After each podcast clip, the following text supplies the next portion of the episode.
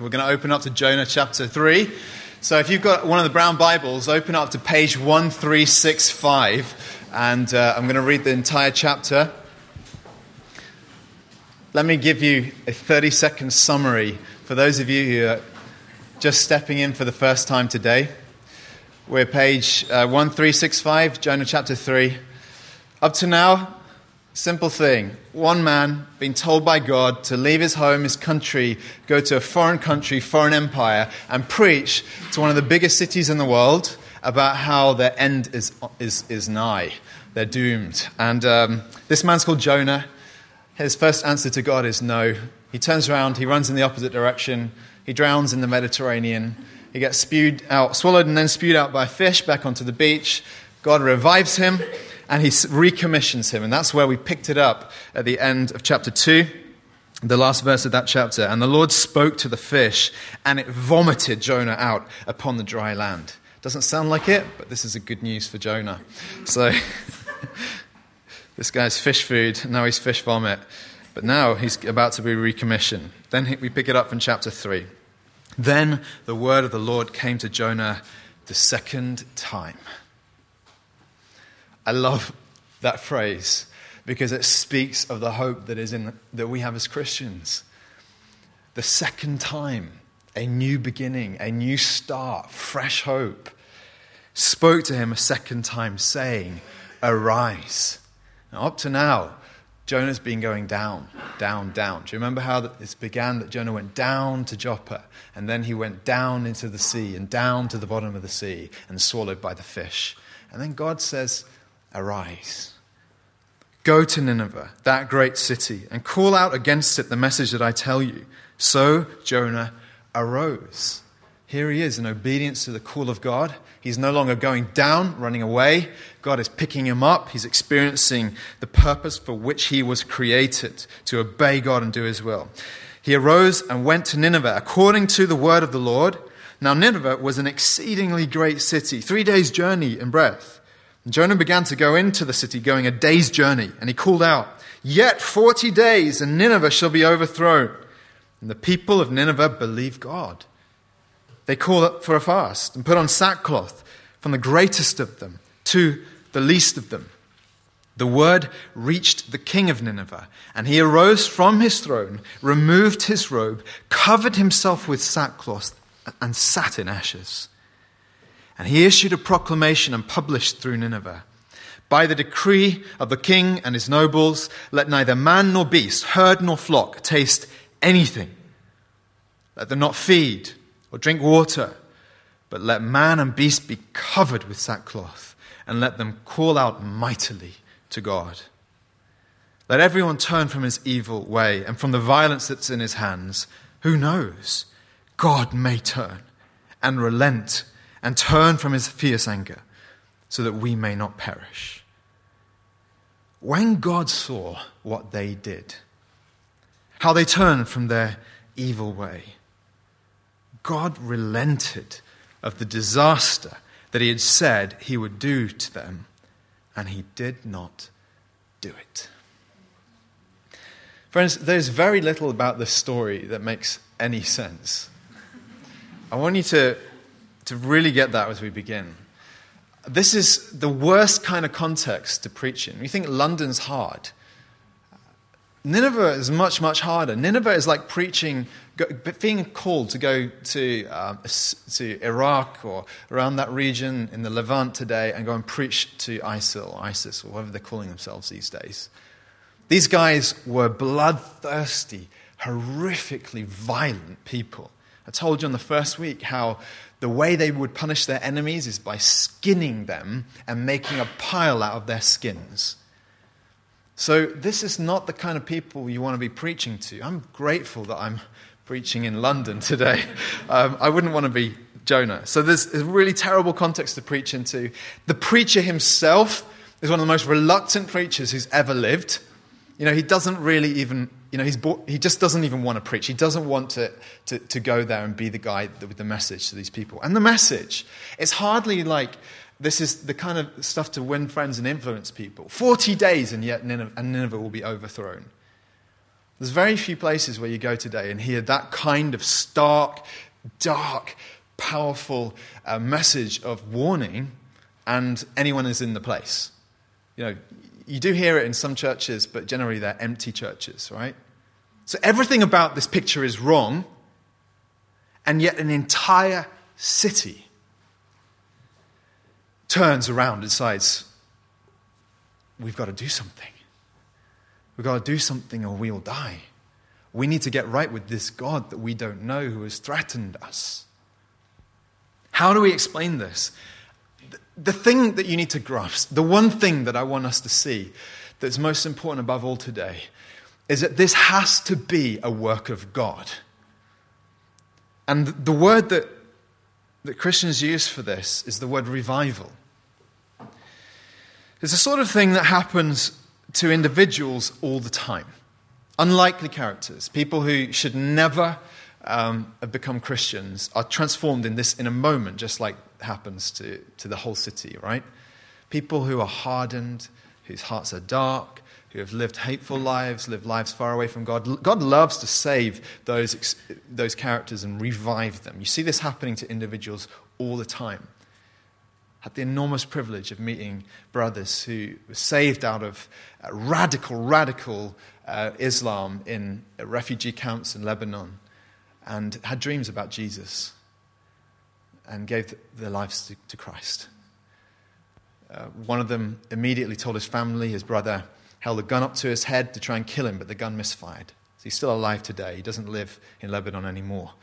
Um, although he did for some time. He planted a church in the Hezbollah district of Beirut, just to, you know, just because he likes to court a little bit of controversy. Um, God does this sort of thing with individuals all the time. We're seeing this happen again and again in, across the world. Amazing testimonies of people turning around. And that's revival on a very, very small scale. But when God does this across an entire people group or across a geographic area it, among many people spontaneously at one time, that's revival. Now, you may not know much about the history of Christianity, but it has been punctuated all across the world and certainly all through the history of this country with profound moves of God that we would call revival. Back in the 1700s, London was a very, very dark place to be. Lots of prostitution, lots of drunkenness. There was a gin house on every street, just about. And things had descended into debauchery. And it was around the same time that the French, in their discontent, revolted and overthrew the royal, royal family, and it became a republic. But something different happened in the UK a couple of men started preaching the gospel, and their churches, in, their, in their churches, people were getting saved, so they decided to go and preach because the people couldn't fit in. They decided to go and preach in fields. Their names are George Whitefield, John Wesley, the founders of two branches of Methodism. George Whitefield preached not so far away from where we live over in Kennington to a crowd of upwards of 20,000 people. With nothing but his voice no PA, none of that stuff, just declaring the grace of God through Jesus Christ. And every time he preached, there would be howling and crying as people were struck to the heart.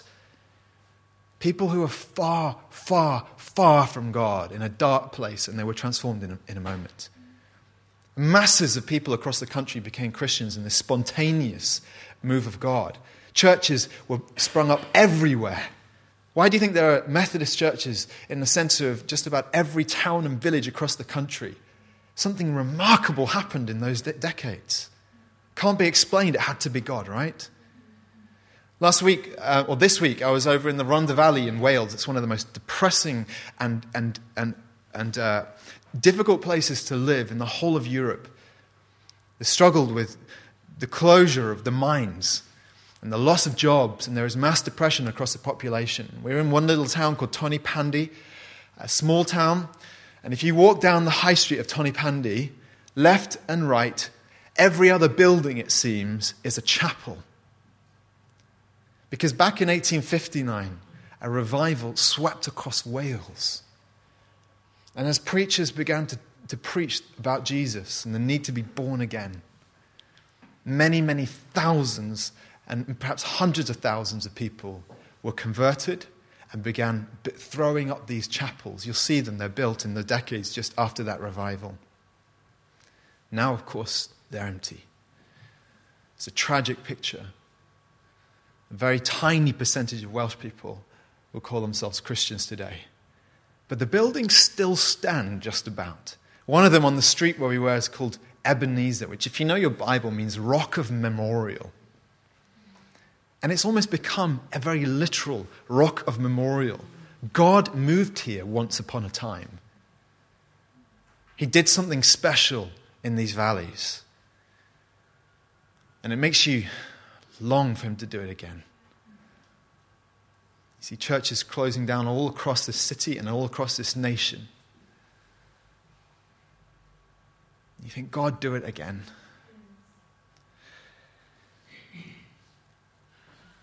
It has to happen in London. My hope for this city is partly that God will just work through the regular preaching of the gospel in churches that love Jesus, churches like ours where we, we honor his work for us on the cross.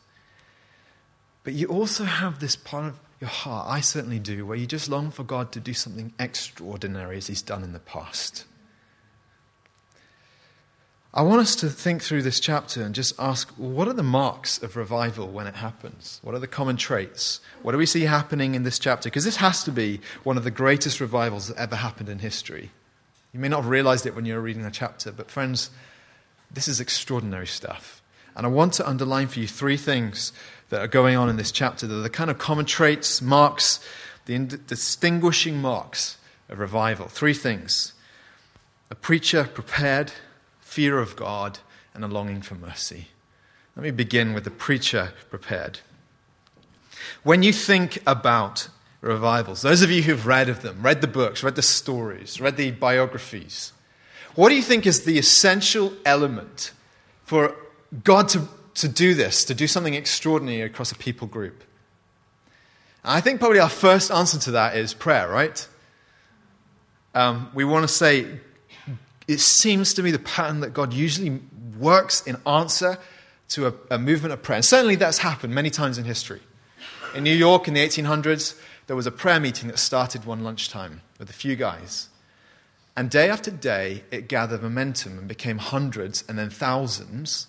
And then it became a revival in New York and it spread across other parts of the United States. The Hebridean revival out in the way, way north of Scotland was birthed out of people who just kept longing in prayer God, do something in our, on our islands. And certainly, I want to say to you, prayer is very important. We've been talking about that lately. Please come to our prayer meetings. But I'm going to say to you, I don't think that's the essential thing here for this to happen. I don't think anyone was praying for Nineveh. The Israelites wouldn't have been praying for Nineveh. They're the enemies. The Ninevites weren't praying for Nineveh. They don't believe in God. So, who was praying for Nineveh? Jonah clearly wasn't praying for Nineveh. Jonah didn't want to go to Nineveh, he hated the Ninevites. But sometimes God doesn't have to work by our timetable, our longings, our desires, our requests. He can do something sovereignly as he did in Nineveh, and he can do it in London. I don't think prayer is the answer. You might also say to me, well, I, surely it's a process, a kind of a tipping point. You know Malcolm Gladwell? wrote that book, The Tipping Point. And we see these tipping points all around us where suddenly things take off because they reach the right moment in, in, in, psychology, sociology, and history. And all these things come together in a moment where something just explodes. Even something as, as useless as Pokemon Go. just, just reached its historical moment where there was enough people with enough smartphones to, for it to explode. Surely you can explain these kind of religious movements by, by those kinds of those kinds of um, easily explainable psychological and sociological factors. Actually, I don't think there's much about the Ninevites that makes sense of that account, right? These people do not believe in Yahweh, the God of the Israelites. And it is on a, nothing, it's not like a, sp- a, scale where there's this gradual move that begins in a corner of Nineveh and then explodes across the city, as we've happened, seen happen in some revivals. This is overnight, day one. The preacher arrives, starts talking to them about God, and something happens that cannot be explained. So I want to say to you if you ask me, what's the essential thing? What do you see happening throughout, your, throughout history, in the Bible, again and again? The common characteristic. And I would answer this it's that God prepares a man or a group of men and women to share the gospel. Sometimes it only begins with one person. How do we explain this? I don't know. But God somehow has decided that He won't work outside of the agency of individuals who are prepared to do His work. One of my favorite quotes from any book ever is a, a, book on prayer by, by E.M. Bounds, but it starts with this startling paragraph that just grabs you on page one, where he says this We are constantly on a stretch, if not on a strain, to devise new methods, new plans, new organizations to advance the church and secure enlargement and efficiency for the gospel. So he's saying we're always racking our brains to figure out how to get our churches to be more fruitful and grow. He says this trend of the day has a tendency to lose sight of the man, and here and there he means the person, or sink the man in the plan or organization. But God's plan is to make much of the man, far more of him than of anything else. Men are God's method. The church is looking for better methods, God is looking for better men. Now, I'm not trying to give you an excuse for ambitious glory hunting in the Christian life. That's not what this is about. But you've got to understand that it seems to be an invariable rule that God selects and chooses people through whom he, he wants to work and do mighty things. Why? Well, that helps us make a lot more sense of Jonah 1 to 2. You know, the last few weeks that we've been working through Jonah 2, it's been hard and heavy, hasn't it? It's God disciplining a guy, chastising him, punishing him, it seems, it feels, for his, his waywardness. And we've come out of those messages feeling, oh my goodness. And I find it hard to preach. You guys find it even harder to listen. and then you think, well, why? And now we can begin to make sense of it because God refuses to work except through a person. So he's got to get his man and get him ready. Doesn't matter what it takes, he's going to prepare this man for the work to which, to which he's called him. And not only that, there's also a kind of a proportionality that the more a person has suffered, the more often God uses them. Jonah's suffered at God's hand. Praise God for that. God used him mightily. This is something you see again and again in the Bible and history. Think about Jesus, our Savior. I love the fact that as his ministry began, before he preached, probably for the first time, he'd fasted. Actually, I think I can correct myself. He preached in the synagogue once, then went off and fasted for 40 days, then came back and his ministry kind of began officially. But he fasted in the desert. He'd wrestled with the devil. He'd, he'd caused his body to be bowed in submission to the call of God by refusing food for those days. And then God took him out of the desert, led by the Holy Spirit, and launched his ministry. You think about Paul, the Apostle Paul, saved from his dark, you know, the best word that you can really account for what he was like at the time is a kind of jihadi, but he's a jihadi Jew. And he's saved from, and his encounter with Jesus wrecks him when he realizes for the first time that he's been killing Christ's own people and that they, they're precious to the living Savior. He's wrecked. His soul, his conscience is tortured for those three days when Jesus makes him blind before he's healed. And even after that, that's not the end of Paul's suffering. You read his own accounts of suffering. He's shipwrecked multiple times, he's stoned, he's, he's, he's beaten and flogged. There is no end to this man's suffering, but as one bishop once said, wherever he went, there was a riot or a revival. Wherever I go, they serve tea. Paul's suffering prepared him for the mighty way in which God used him. You think about your history books, Martin Luther. The biggest revival that's ever hit Europe was the Protestant Reformation, when eyes were opened all across this continent And people began to see the gospel for the first time because they'd been caught up in ritualism and religion. I go to church, I, I, listen to the Latin, I go through the Mass, I go through all the, all, the, all the activities, I try and be religious and hope that this God who I don't know will have mercy on me. And then Martin Luther, he personally went through extraordinary torture of soul, struck down by his own sense of guilt and shame and the feeling that he could never escape the wrath of God, and then reading the book of Romans one day through all this tortured conscience, through all this suffering, God opened his eyes. The just shall live by faith, the righteous shall live by faith. He read those words, and in a moment, he understood the gospel that faith is a gift from God, and that righteousness is a gift from God in response to that faith. That it's Christ's gift to you, that he took your punishment upon himself to give you his record of righteousness. And when Luther got that, out of all his suffering, he became a fearless champion for Christ. I think we're just, uh, just past the 499th anniversary of the day when he posted his 95 theses, nailed them to the door of Wittenberg Cathedral, and something, a spark was lit across Europe that has not been put out even to this day. But it came out of suffering. I recently had the experience of reading Spurgeon's autobiography. Spurgeon was probably the most successful preacher this country's ever known in terms of his own ability to, to draw people into a large church which was built down the road in Elephant and Castle called Metropolitan Tabernacle. Seated about 6,000 people in the, in the 1800s, in the Victorian era. But not only that, he trained up hundreds of pastors. Everywhere you go, you see churches that were planted by Spurgeon or one of his spiritual sons. But reading his autobiography, this guy was reading the Puritans from the age of about five. He was a bit, he, he was a freak of nature, but for some reason, he struggled in his conscience until about the age of 15. And he felt tortured in his heart that he didn't know God, that he didn't know forgiveness. And he spends about 70 pages telling you how depressed he was. And by the end of reading it, I just wanted to, you know, throw the book away and cry. it's not pleasant reading.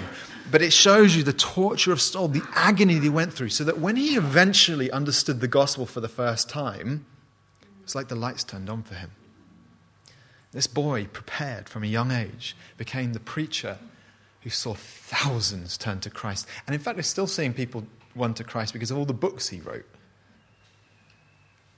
He tell you so many more stories. The man John Wesley founded the Methodists here in the UK. You know, his ministry began in absolute failure. He'd gone over to do a mission trip to the USA. Those poor pagan Americans, they need some more Wesleys today, don't they? they went over there and uh, he uh, preached to them, but it was an abysmal failure. He came back, but he had never really understood the gospel. He was kind of born into a religious home, and uh, his mum had prayed for him, but he'd never really got what Luther eventually got that the just shall live by faith. And you know, one day they were reading Luther, the introduction to Luther's commentary to the Romans, which is obviously is what people did before Netflix existed. So they were reading it in a group of them out loud. And um, I've never done this. We don't get people round on a Friday night to read the introduction to Luther's commentary to the Romans. And as they were reading it on Aldersgate Street, Wesley's heart, he said, was strangely warmed. It was like that butterfly's feeling when you get it for the first time. And he realizes he hadn't been preaching Christ at all, all this time. And then he hears about Wesley's success. And Wesley tells him, John, preach outdoors, preach in the fields, preach to as many people as will listen to you. And as they begin preaching, God uses them. But these men were prepared through suffering. God prepared them for the work that they then did. And that's what happens with Jonah. I want you to take encouragement on a couple of levels. The one is this that your suffering can be redeemed when you respond well to the living God. You know, at the end of Jonah 2, at the darkest moment of Jonah's life, as he's in the belly of the fish, having, having drowned in the Mediterranean, do you remember how when God turns it around for him, he then says, But I with the voice of thanksgiving, will sacrifice to you. What I vowed, I will pay. Salvation belongs to the Lord. It's like Jonah offers himself up and says, I, have quit from disobeying you, from being the ruler of my own life. I offer you my life entirely. And all the suffering is now redeemed in that moment as he lays himself down metaphorically on the altar and says, I belong to you, God. What I have vowed, I will sacrifice. And I think he means myself. I'll go to Nineveh. I'll be killed there if you want me to. Your suffering can be redeemed when you respond well to God. And here's the other thing I want you to take encouragement from. Our gracious Father specializes in using flawed people. As we'll find out next week, Jonah is still one of the most conflicted characters in all the Bible. He has all this success and then he gets really depressed about it. He's like, Seriously, God, you had to save Nineveh? I would have preferred it if you just blown them up, nuked them like I was, I was predicting. So this guy is a seriously flawed man. He's rebelled from God, he's going to rebel. There's all kinds of mess in his heart. But our gracious Father specializes in using flawed people. It's there in those first verses we read in, in chapter 3 that the word of God came to him a second time. You think you've messed up too badly. You think you've disqualified yourself from ever being used by God. The word of God came to Jonah a second time. And God said, Arise. I take such encouragement from this. Still presses this question, doesn't it? Does God need to use a man like Jonah to do his work? And yeah, on the one hand, I want to say absolutely not. God can do things, extraordinary things, without our help. He doesn't need my help. But for whatever reasons known only to God, he refuses to work without people. I think this is part of the reason why Paul wrote in Romans 10 How can they call on him, that's Jesus, in whom they have not believed? It's impossible, right? You can't pray to Jesus unless you've believed in him. He says, How are they to believe in him of whom they've never heard? And how are they to hear without someone preaching? And how are they to preach unless they're sent? Paul's saying to us there is an absolute necessity. If we want to see a work of God in this world, men and women have to say willingly, I'll be your mouthpiece, God. Because God refuses to work outside of people. He could just appear to everyone simultaneously. He could just flick on our TV screens Jesus in, in the flesh preaching to us. But for whatever reasons, God has never decided to do that. He said, I'm going to use you. I'm going to use my church. I'm going to use my body. They are my mouthpiece to this dark world. You are the light of the world, Jesus said. A city on a hill cannot be hidden, nor do they light a lamp and put it under a basket, but they put it on a stand and it gives light to all who are in the house. Are you being prepared for something? It's the first mark of revival a preacher prepared. Here's a second the fear of God. How do you think Londoners would have responded to Jonah and his message?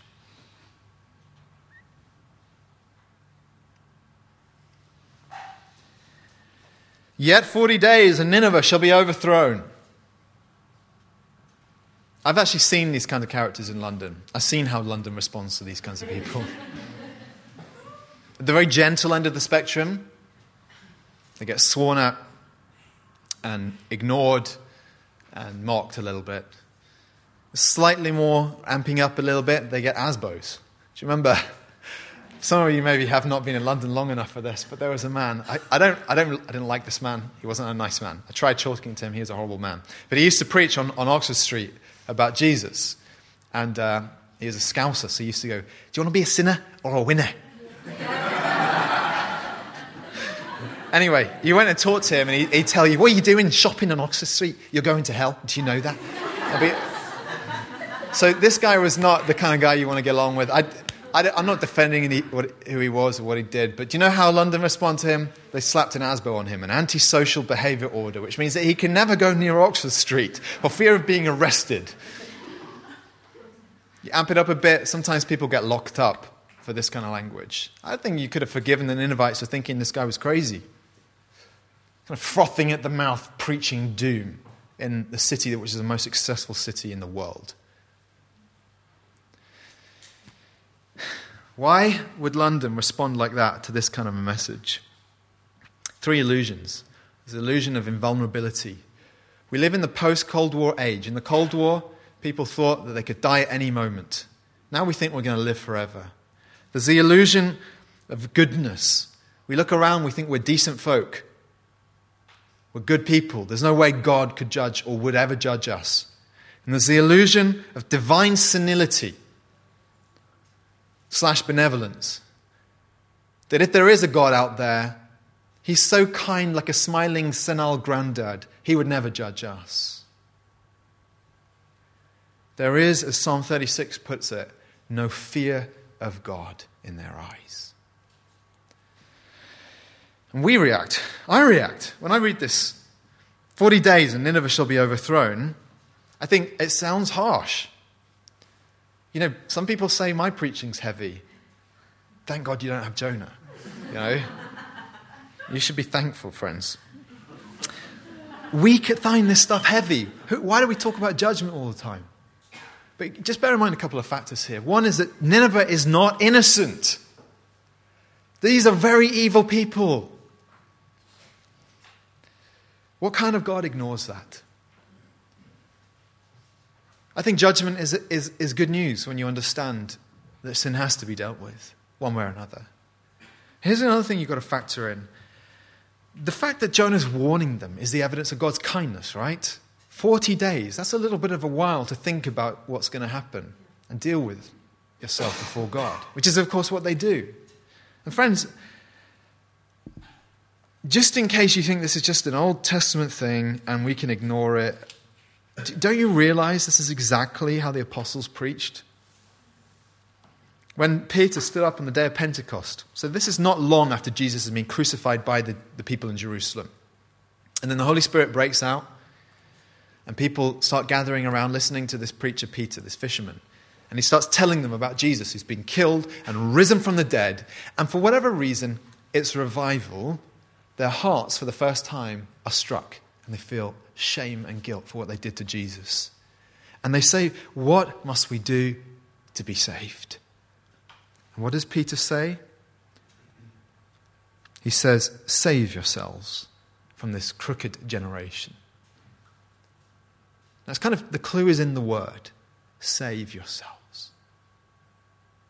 Salvation is unnecessary unless you are going to be saved from something. So, a gospel without judgment is no gospel at all. How can it be good news unless your future is potentially very dark? The necessity of preaching the gospel, the necessity of calling people to salvation, is because the future is judgment without Christ. And it makes us squirm, doesn't it? think, seriously? God is righteous. So Paul opened his message to the city of Athens. They'd never heard about Jesus. They knew very little about any gods except the Greek gods. But he preaches to them for the first time, tells them about this one God who made everything, the one they call the unknown God. And as he's bringing his message to a, a conclusion, he says, The times of ignorance God overlooked, but now he commands all people everywhere to repent because he has fixed a day on which he will judge the world in righteousness by a man whom he has appointed. And the proof of it, he says, is that that man's been risen from the dead. I'm just trying to underline for you, friends, that this, this note of judgment isn't just a Jonah thing, it's not just a Nineveh thing, it's it's God's message to the world. And it's something that we ought to take seriously. The biggest issue, then, in the light of this, this message, this sermon that Jonah preached to this city, the biggest issue is how you respond when you hear about that. I think there's basically three options. One is that you disbelieve it and do nothing about it, which is what basically most people today are doing. If there is a God, I don't think that he's a God of judgment. I'm not sure there is a God at all, and I'm pretty sure that when I meet him, I'll get to go and float on a cloud with him one day. Disbelieve and do nothing. And then there's the people who believe. They say, Yep, yeah, I'm pretty sure I'm going to hell. I'm going to have a party in hell. Yeah, man. And they say, or they, they believe that there's something amiss, that there's sin to deal with in your heart, but you just do nothing about it. It's like all the people who see the disgusting pictures on the back of smoking packets and buy them anyway. I heard the story of when I was in South Africa, uh, near Cape Town, there's a, there's a place called Fish Hoek. And uh, in Fish Hoek, there's a bay. And you know, that part, the southern peninsula of Africa, the seas are inhabited by great white sharks, the biggest shark in the world. And there was an old woman in her 70s who every day would put on her rubber cap and swim across a bay in Fish Hoek. And she would swim every morning at the crack of dawn in the cold waters. And uh, she used to say to people, I've heard, uh, that she thought probably a shark will get her one day, but she didn't mind. It's not a bad way to go. And so she kept swimming, kept swimming, kept swimming. And while shark attacks are a relatively rare thing, the same time, you don't, you know, your, your chances increase greatly the more you go out into shark infested waters. And sure enough, this woman one day went out, and all that was found was this rubber cap that floated away as she was consumed by this shark. And this is what people are like. They, they know that there's something coming. They know that surely if the universe has any justice at all, I don't necessarily understand it, but there's any justice at all, the wrongs we've done must be righted. But to do nothing is to be like that woman. Just carry on regardless. The right way is to respond to God, to hear the message, to believe, and to do what He wants. What tips a person to the point where, like the Ninevites, they respond rightly to the message that they hear? What makes a person go from unbelief to belief, and then not just from belief, but belief to responsiveness to God and His message of, of danger? And I think there's a couple of things that, that cause that. That first of all, it begins with the dawning sense, the revelation of God's absolute holiness, His perfection, His purity that he cannot abide evil. I was listening to a friend of mine, Lex Loizides, preach this week about the holiness of God. And I thought he had this wonderful definition for those of us who just need to put a bit of flesh on these bones and understand what are we talking about here when we talk about the holiness of God. He put it like this The holiness of God is that quality in him which, in his complete self sufficiency, sets him apart from all others. The word in its root actually just means a distinctiveness, a set apartness. It is his absolute perfection in purity, righteousness, glory, and majesty. His holiness permeates all that he is at all times in all that he purposes, all that he declares, all that he accomplishes, he is preeminently, perfectly, and eternally holy. It has incorporated in it, he said, these two ideas God's absolute separation from creation, that we can't touch him or even look upon him without dying and his com- total completeness. He was saying that at the root of our word for holy is the same root uh, for the word health. It means a total completeness, wholeness in oneself, as opposed to our brokenness on account of our sin. The fact that our being is in a state of crumbling.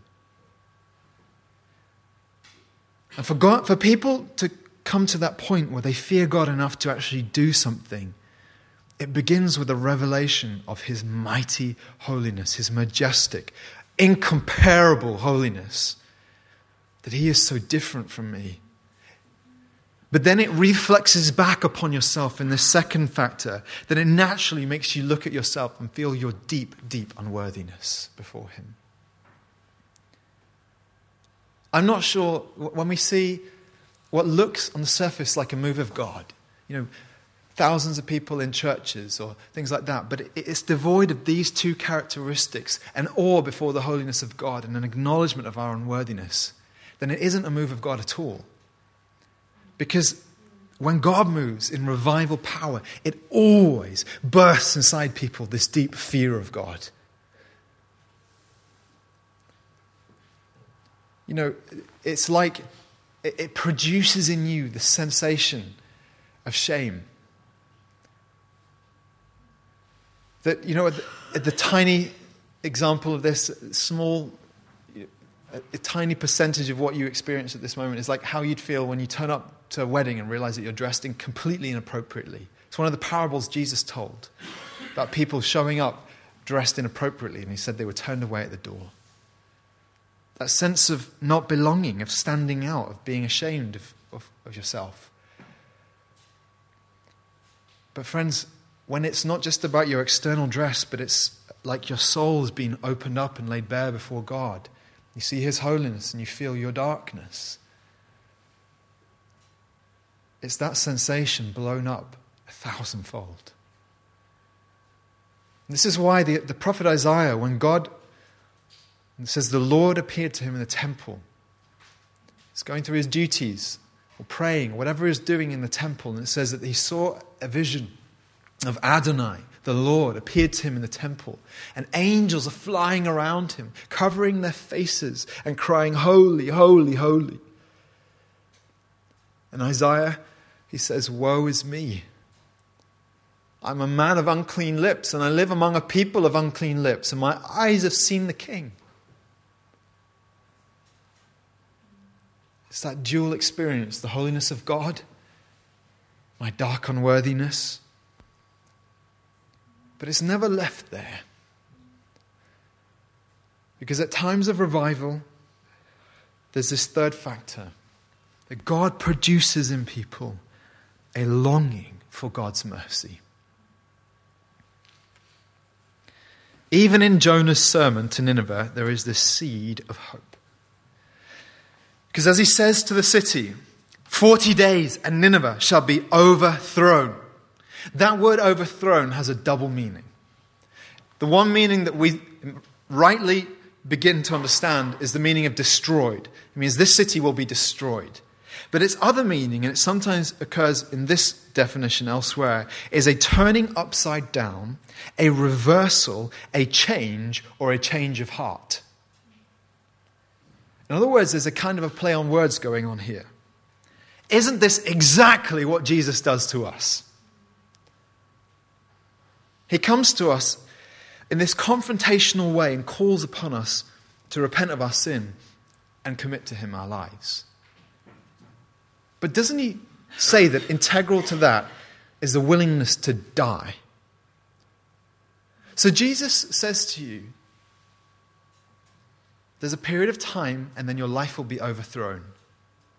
Either you'll be overthrown in facing me as the judge at the end of time, or you'll be overthrown when you bow willingly before me, surrender your heart to me, and I defeat you.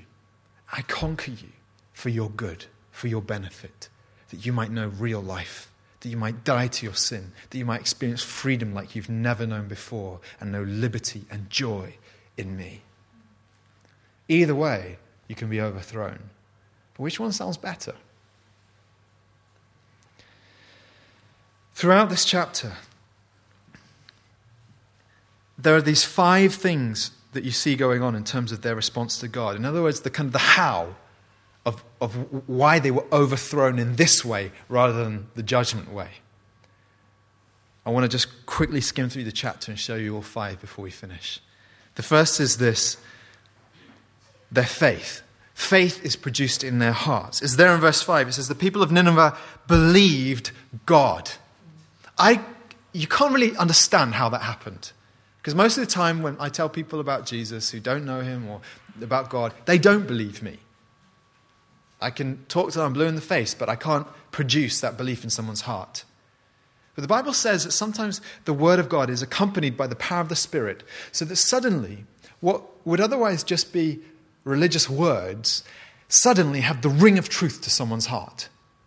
And faith meets the Word of God as an, and the Word of God produces faith so that they seize on to the words and they believe for the first time. It's like their eyes are opened. Lex, who we were listening to this week, tells us how he went from atheism to, to believing in God, and he said, It was against my will. I didn't want it. But he started reading the Gospel of John. And as John's Gospel was just kind of washing over him, he said, Against my will, I started to believe that it was true. That's faith. It's a miracle of God. It's produced in the heart. It's a work of the Holy Spirit. And that's what happened in these people. The first thing is faith. The second is God produced in them humility. Because you see in that verse, verse 5, in the next one, how it says they called for a fast and put on sackcloth. So they dressed in rough materials. So you can get rid of your 400 thread count sheets and think about burlap sacks they start dressing in, from the greatest of them to the least of them. So it doesn't matter how noble they are. They're getting rid of their designer gear and they're putting on sacks because they're saying all of us need to lower ourselves before the living God. And the, and the, king then tells them to do that and do more of that. He does it himself and he tells them to fast. So you see in all of this stuff a humility. In other words, they are no longer making excuses. I think this is probably one of the greatest reasons why people don't want to humble themselves before God today is because people prefer to think of themselves as victims rather than as responsible beings. We're all messed up, but it's the fault of our parents or the fault of society or the fault of our friends. And I, wouldn't deny that those things have a part to play in how screwed up we can be. But as long as you look at yourself as a victim and not a responsible person, you keep making excuses and blaming others. But when you humble yourself, you say, yeah, things have been done to me and I've been messed up, but I've also made choices that I'm ashamed of. I've desired things I shouldn't desire. I said things I should never have said. There's a darkness in my heart that I cannot root. Doesn't matter how much self control I have. It's called sin. And they humbled themselves. They're no longer justifying themselves in pride, trying to bolster up their sense of self worth and self image. They're, they're lying on their faces in the dust and they're scooping out the ashes from the fire to put them on their heads and smear on their faces and say, God, I'm broken. The third factor is this kind of spontaneity or authenticity You notice how in verse 6 the king tells them to fast and to repent before God. But if it were just a command from an authority on high, I would doubt the authenticity or the genuineness of what was going on.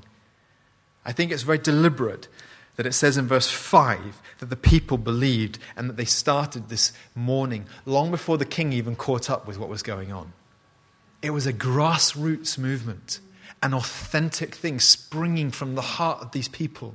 Not because I've been told to by my king, but because I know, I fear for my life.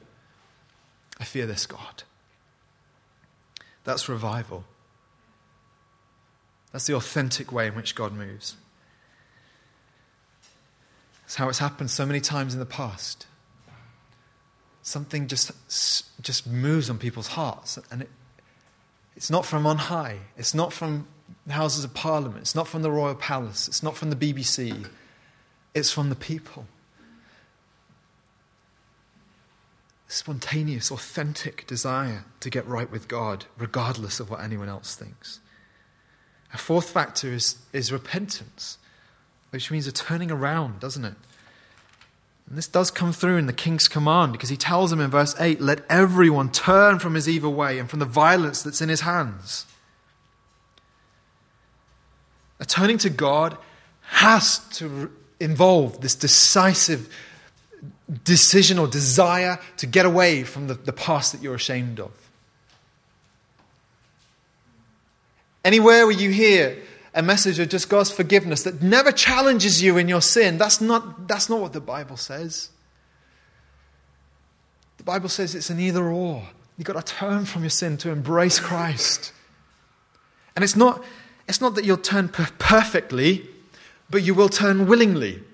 And it's not that you'll turn consistently because you know you'll fail time and time again, but it's that you'll turn persistently. You will keep wanting to embrace Christ instead of your sin. And it's not that it's a once and for all thing, but it's that you will, you will run after Him in increasing measure, day after day, week after week, year after year for the rest of your life. That's what God is looking for. This is what began in the hearts of these Ninevites. Who knows, he says, God may turn and relent and turn from his fierce anger so that we may not perish. Yes, God has anger against sin. If he did not, then Christ's death on the cross would be a tragic, tragic waste, an unnecessary thing. But the very reason that death had to take place was because of God's just anger against you.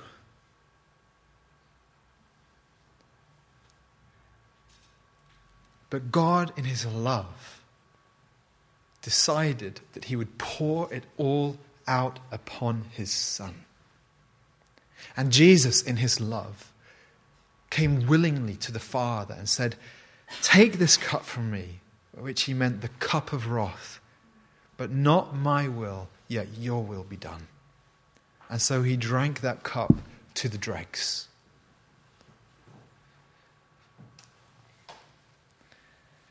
Which means that for all those who take refuge in Christ, anger has been turned to kindness.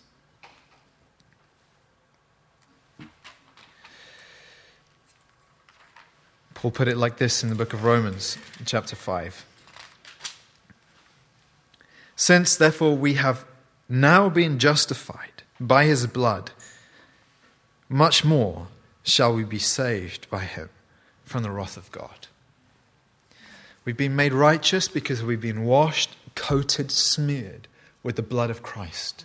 Like, those lambs that they used to kill every year at Passover They'd smear the blood on the door of their houses. Jesus' blood is smeared upon everyone who says, I believe in him. And it's a marker for all time. You've been, your sin's been dealt with, it's been wiped away. Which means, brother and sister, no more shame. No more fear of dread of God's anger. No more of a sense of living under his displeasure, but rather a sense of being a child before a loving father who has turned his wrath away from you, poured it out fully, exhausted it on his son at the cross, and reaches out in embrace to you. There are three ways we can respond to this chapter today. The first is God save me for those of you who are not Christian, because I don't know that you'll ever hear a clear message, clearer message of what God wants to do for you. The second is God change me, which applies equally to anyone here who's not a Christian or anyone who is a Christian. Just like Jonah was transformed to some degree. And just like Nineveh was changed, revival always begins in us. You know, whenever revivals have happened in church history, they don't start outside the walls of the church, they start inside the church. They start with Christians who see God's holiness for the first time and feel struck down, and are, their hearts are renewed and transformed. And as they are revived, it spills out into the way they talk about God in the streets and to the people they know. But it always starts, revival always starts in house with people who are consecrated to God. So the second response is God, change me. Does God need to change you? Do you need to deal with things before Him? Here's the last response God, use me. And I read this stuff, even as I'm talking to you about this stuff, talking about how God can use one person to turn a city upside down. There's a heart cry that rises up, isn't there? God, use me. And why not? Why not? We just have to, like Jonah, be those who will, with the voice of thanksgiving, sacrifice to him what I've vowed I will pay. Salvation belongs to the Lord. There is a precious moment when we take communion for us to respond in the way that is appropriate to us. If you are not a Christian and still asking questions and not sure about any of this, then just let the communion pass you by. But maybe today, for the first time, you want to take it and say, I want to be saved by Jesus. Then take it. Eat a good chunk of that bread, drink a good swig of that wine, and say, Father, forgive me of my sin because of the body and blood of Jesus Christ. And He will. He'll do it right now. For the rest of us, as we pray, God, change me and God, use me. Let's eat this meal with celebration. That God can do for you what He did for Jonah. The word of the Lord came to him a second time. We eat, we drink the grace of God in the hope that He will turn us around, use us for His pleasure and His glory. Amen? Amen. Amen.